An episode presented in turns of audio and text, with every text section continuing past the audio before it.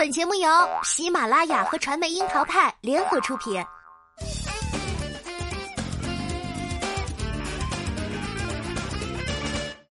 樱桃砍八卦，八卦也要正能量。Hello，大家好，我是小樱桃钓儿。盛夏除开西瓜和冰激凌，还需要甜剧抚慰内心的躁动。其实呢，每年的此刻都是各种小甜剧集体的博弈。一面是夏日限定，另一面则是迎合了毕业季。六月二十号，钓儿喜欢了很久的《酋长的男人》迎来了会员大结局。看完全集后，钓儿可以笃定的来说说这部剧。比起当下甜剧的套路，它不走寻常路的剧情实在是很抓人的。追了一个月的钓儿对这部剧的感受可以总结为两个词：画风清奇，欲罢不能。一开始看剧情简介，完全 get 不到现代人要怎么和原始社会的酋长谈恋爱，尤其是男主高振赫是一枚现代社会腹黑男，而女主星月呢是一位原始部落小酋长，摆在一起，讲真有一种难以关联的即视感。但没想到的是，不仅男女主同框的画面意外齁甜，抱着看偶像剧的心情，竟然还过了一把过山车的瘾。画风清奇的故事设定下，男女主之间的爱情火花四溅。酋长的男人绝对是一部与众不同的甜宠剧。最让人上头的是剧中女追男的设定，各种新套路，真的是让人不得不拿出小本本来记录如何撩小哥哥。剧情一开始，珠宝猎人身份的高振赫因为车祸坠崖，掉落到一个与世隔绝的原始部落星河边落，并且巧遇部落小酋长星月。没想到星月对这位外来客一见钟情，才开演十分钟就已经扑倒男主，听心跳了。节奏之快，效率之高，让人服气。如此直截了当，是因为星河边落是女人为尊的母系社会。所以啊，接下来我们就见识到，也许是最直白的女追男方式了。月黑风高夜，男女主在星空下席地而躺，静谧的环境，清暖的微风，粉红泡泡简直快要溢出屏幕。这时，男主突然叨叨一句“看星星”，女主立刻像被摁下开关般，一个 move 开始扒拉起男主的衣服来。原来，在他的部落里，看星星的潜台词等于为爱鼓掌，呃，完全就是虎狼之词嘛。认识虽然没几天，但满嘴已经是“你是我的男人”的霸道宣言。即使高振赫在大婚当晚逃回现代社会，还偷走了星月的星星石，星月是要把他抓回部落接受惩罚，但是一见面却又变成了大女人的姿态，对爱钱的高振赫承诺：“我以后会给你挣很多很多钱。”和我养你啊，是不是有一点同款的味道呢？对于高振赫的爱意笃定，原始部落小酋长也不懂当代社会男女之间欲拒还迎的恋爱小九九，只会忠于自己的内心，随时随地向男主表达自己的爱意和在乎。于是乎，剧情被一箩筐一箩筐的撩人情话塞满，一句“你是我的小苹果”，让甜度增加了几分，就连 shopping 都能变成巨型撒狗粮现场。除了呈现清奇的女追男路数和月黑风高 CP 甜到齁人的恋爱过程，酋长的男人另一大特点是让人全程姨母笑不停。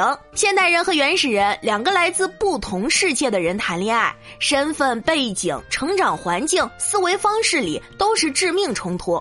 想想都知道其中有多少啼笑皆非的桥段，比如男主一开始欺骗女主。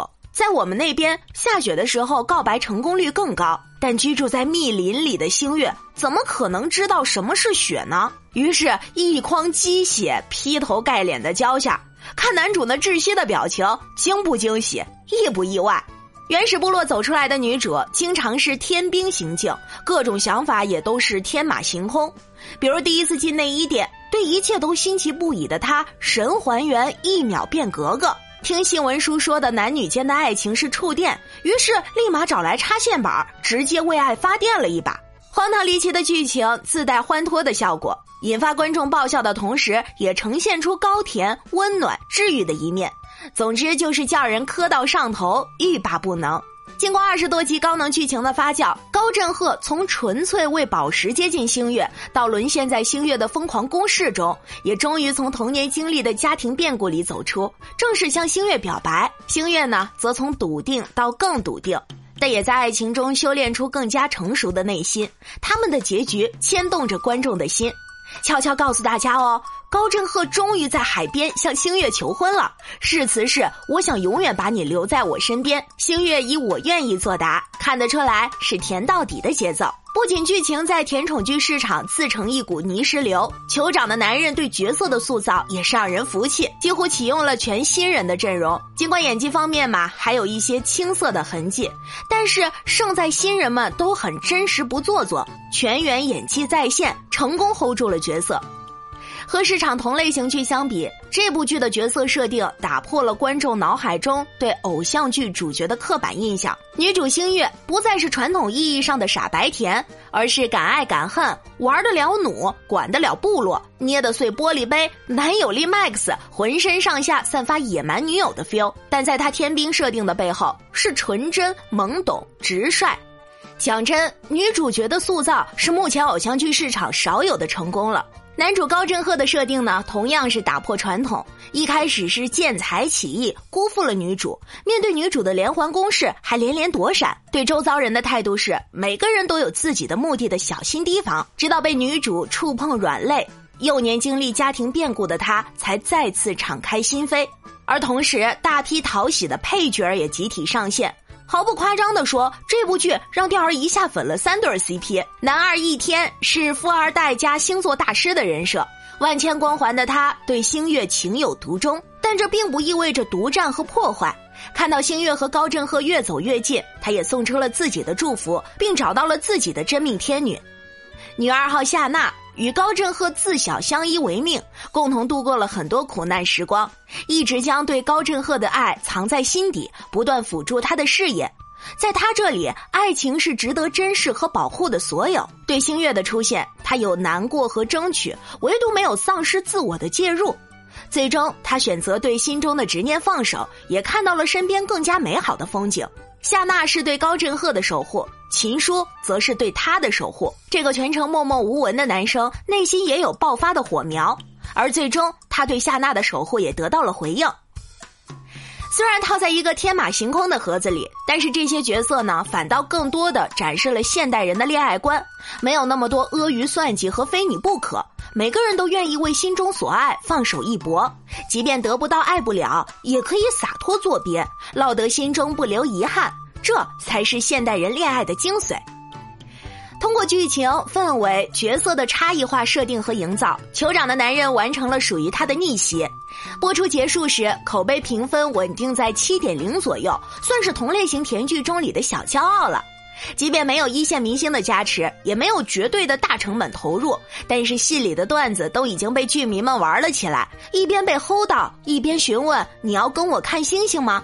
酋长的男人能够迅速突围，其实妙在齁甜的公主抱小情话里加入了新的思考。男女主角来自不同的世界，却能够奇妙的相融。不同于过往的霸总狂追玛丽苏，在这部戏里，三个女生角色每一个都是主动型，为爱争取，不怕爱错人。就怕忽视了自己的内心。比起男主霸气的为女主承包鱼塘，像这种要给男主买飞机的女孩，才显得无比的耿直可爱。长期以来，在国内电视剧的大环境中，女生们都处在爱情关系中被动的那一方，不敢轻易袒露和表达。遇上意中人呢，也总是躲躲闪闪，不懂也不敢争取。只有坏心女配才敢对爱情强硬，这让女孩们住进了一个影视剧里搭建的壳。潜移默化中，让他们变成了爱情中最容易受伤、最没有自信的一方。可为什么不能有爱勇敢追呢？酋长的男人虽然披着奇幻的皮，但本质上他呈现了一场坦荡的由女生主导的爱情，让观众透过他看到了爱情的万千可能性。当下甜剧如井喷，有没有新意则是突围利器，这也是酋长的男人口碑逆袭的法宝。总之呢，就是强烈推荐给大家，答应我，宝藏剧一定要看哦。